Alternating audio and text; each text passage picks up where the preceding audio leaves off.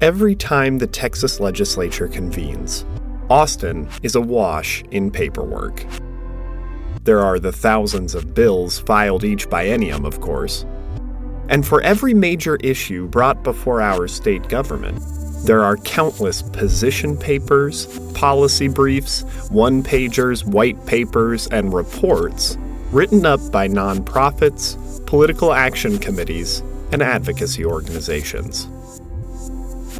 This year, school finance is among the biggest topics of debate, and as such, responsible for much of the ink spilled. The Greater Houston Partnership provided a straightforward distillation of our state's funding formula. Raise Your Hand Texas polled public perceptions of our education system. And the Texas Public Policy Foundation argued for a complete dismantling of school property taxes. But some of the clearest, most actionable policy recommendations came not from a think tank, but from educators themselves. Late last year, Teach Plus, a policy fellowship empowering teachers to lead systemic change, published Prioritizing Education, Prioritizing Texas Teachers' Views and Recommendations on School Funding in the Lone Star State. In it, they made four practical and essential recommendations for improved school funding in the state and they've been following up. Teach Plus teachers are diligently making trips down to Austin to advocate for these policies in front of relevant committees. I had the opportunity to catch up with four of these educator advocates as they prepared to testify in front of the Senate Education Committee. My name is Natalie Brown, and I'm a second grade math and science teacher. My name is Angela Burke, and I teach eighth grade physics and astronomy. My name is Katie Benningfield. I am a sixth grade pre AP science teacher. My name is Sharifa Mason. I am a 13 year veteran. This is my fifth year teaching. Seven years. This is my 13th year. Each taught me a great deal about the four policies recommended in their paper and inspired me to create one of my own. I'm Joshua Kumler, and this is the twisted saga of Texas school finance. Powered by InvestEd Texas.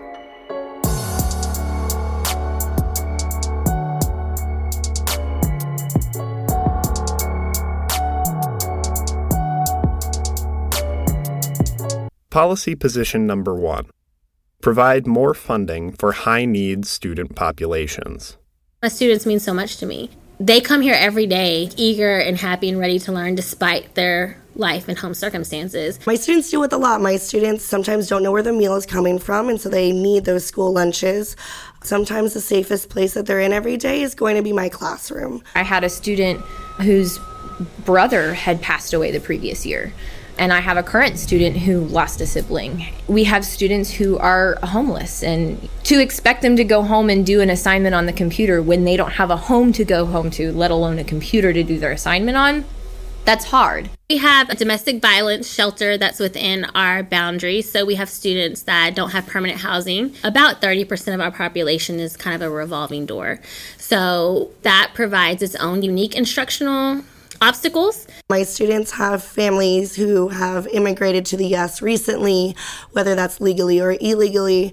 Um, their parents have different grasps of knowledge and language and services that they're entitled to here. And so sometimes those families don't know how to navigate the public school system or don't know how to navigate resources that could help them. A lot of times when you have impoverished students, all they know is their neighborhood schools. They don't understand the resources that are available to them to make sure that they have the opportunity to select a campus that suits them best.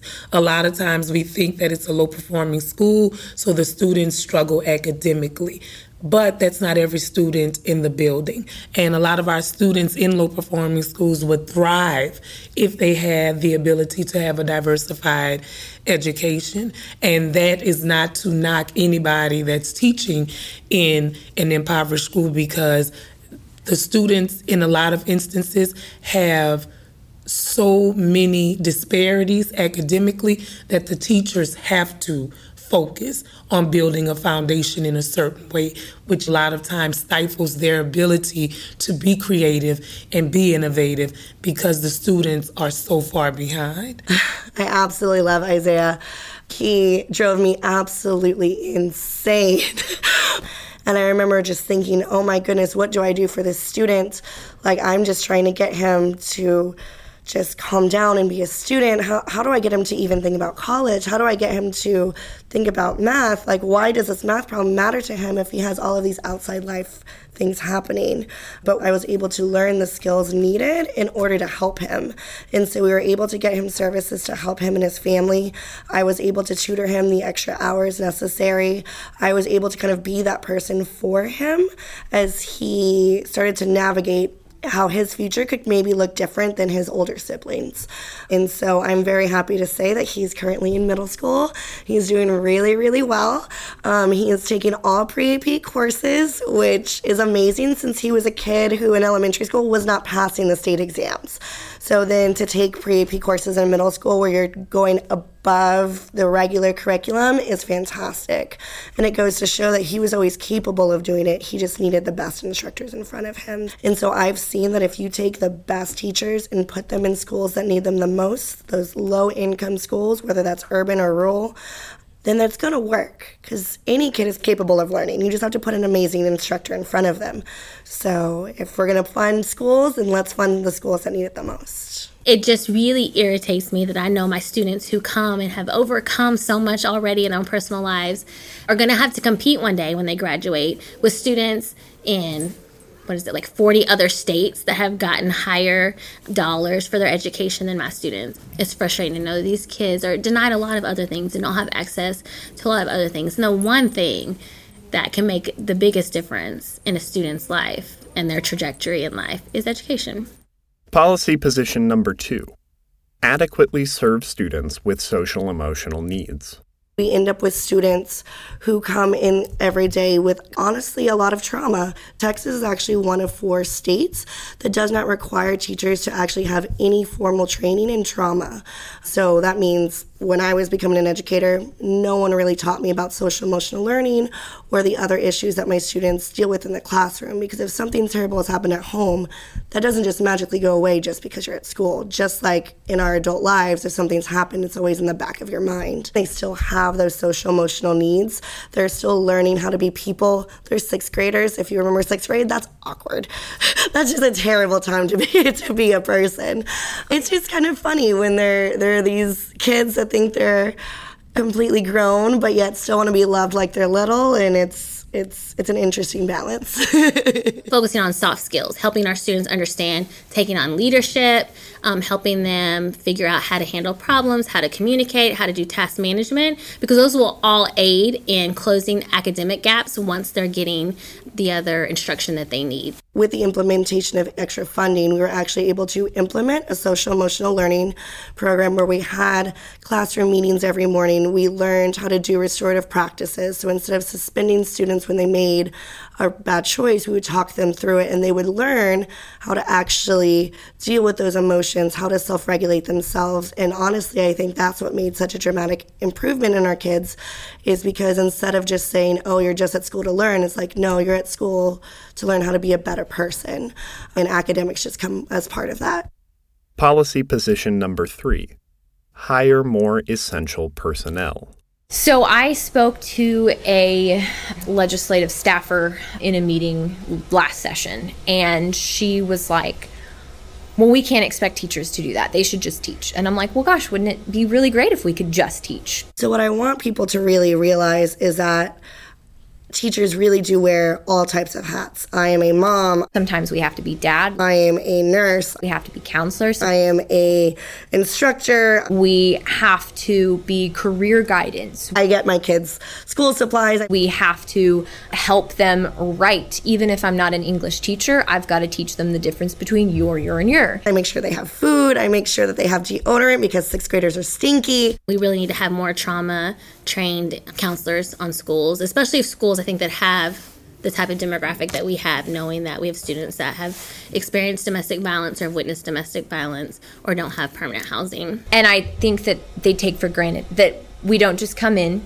have magical curriculum completely done for us, execute perfectly and have no interruptions whatsoever, and go home at 3:30. That's not what happens. Teachers really are wearing all these different hats that you don't quite see in the funding. However, when you actually look at the day to day, if you actually want kids to succeed, all of those things are necessary to make sure that the students are capable of learning.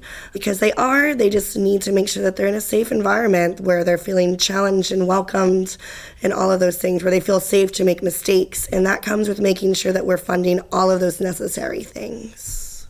Policy position number four strategically improve teacher compensation. If we want to attract effective teachers, if we want to put the best teachers possible in front of our students, regardless of their socioeconomic class, everybody wants a good teacher in front of their child, then we're going to have to pay them like professionals. And so I think that's a really important part of what the legislature can do to improve public education. We should be treated like professionals, and therefore we should also be trained like professionals, and we should be required to have master's degrees and internships and you know, modeled after the medical and, and law professions, in my opinion. So I remember the excitement of when they were going to give $5,000 to teachers just across the board. And I remember just thinking to myself, okay, I mean, this is positive. You're right, teachers are underpaid when you consider our education levels and the fact that we're professionals and all of these things, and especially the hours that we work.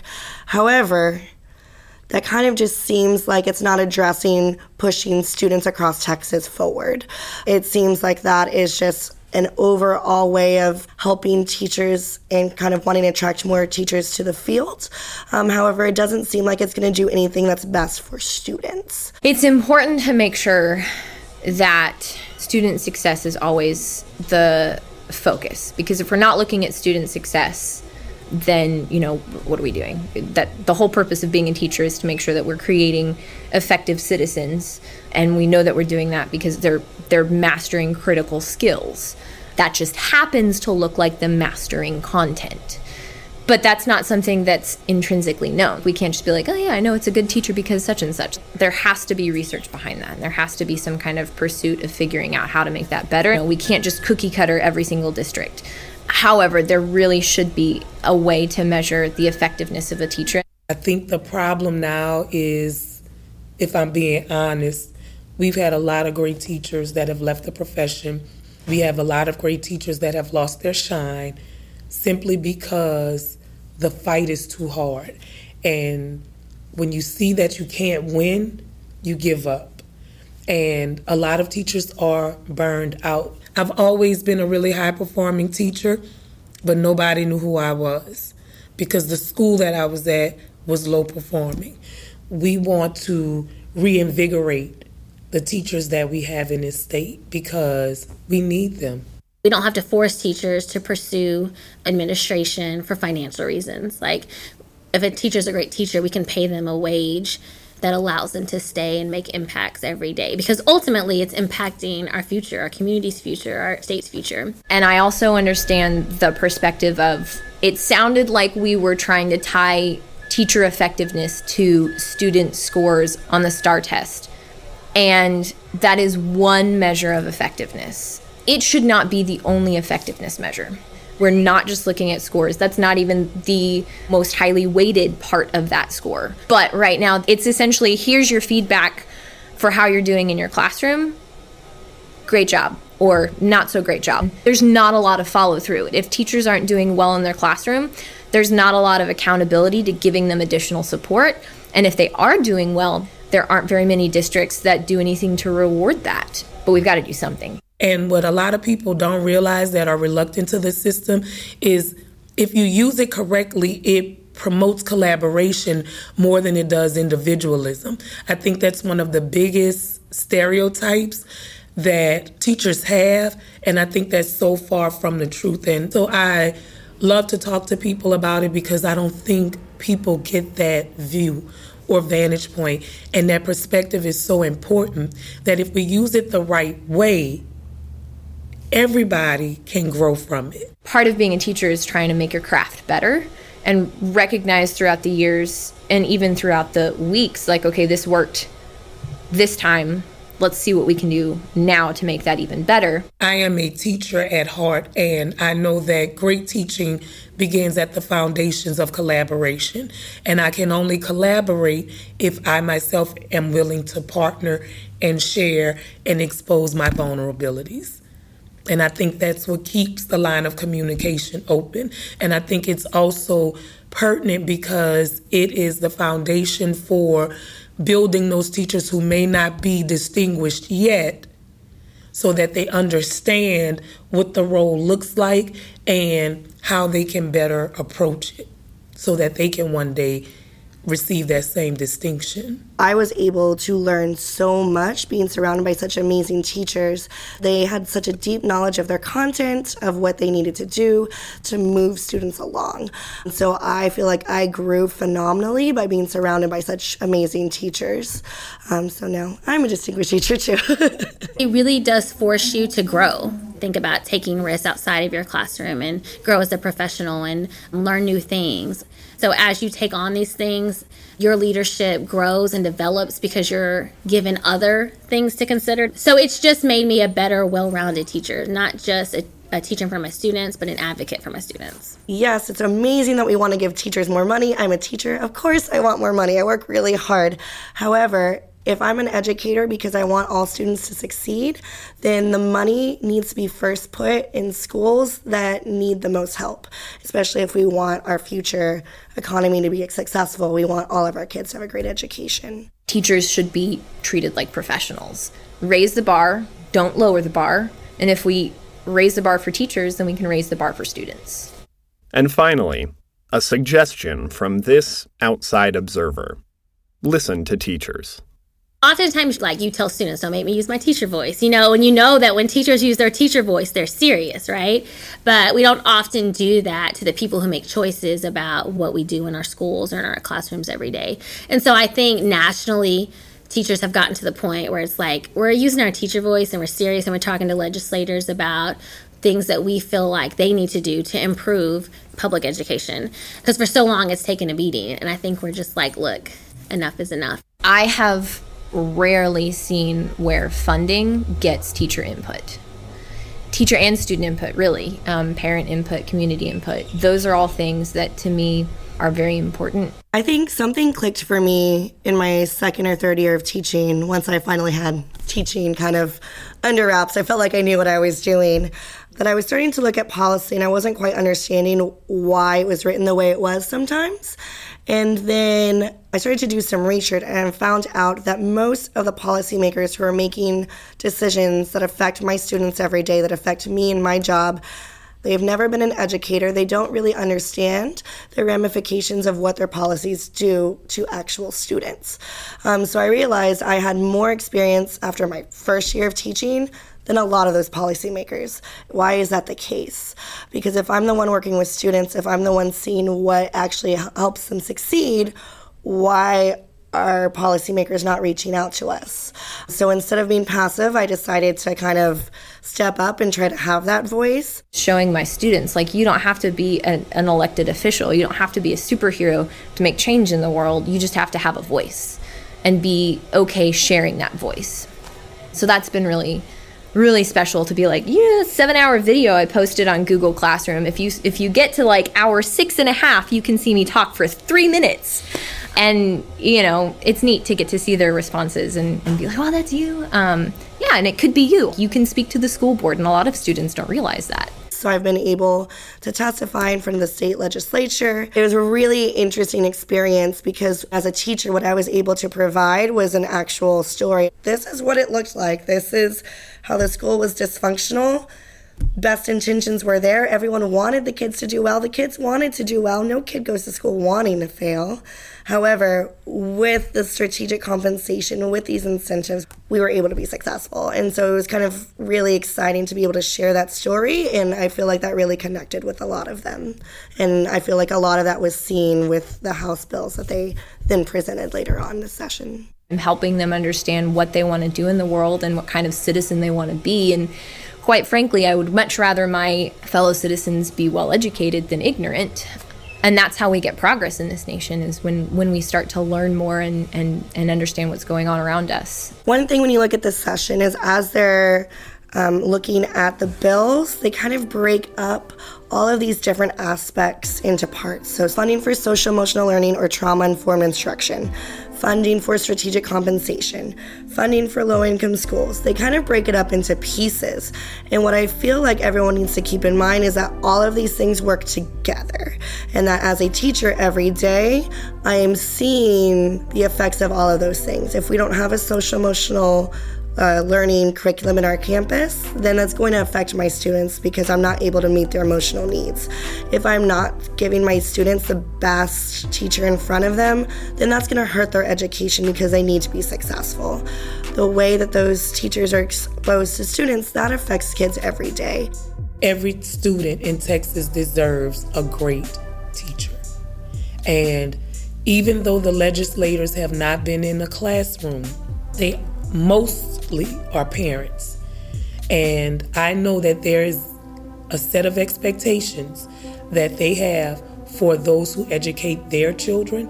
And that same set of expectations should be utilized for every teacher across the state, as well as a financial system that allows teachers to be recognized for the great work that they do daily.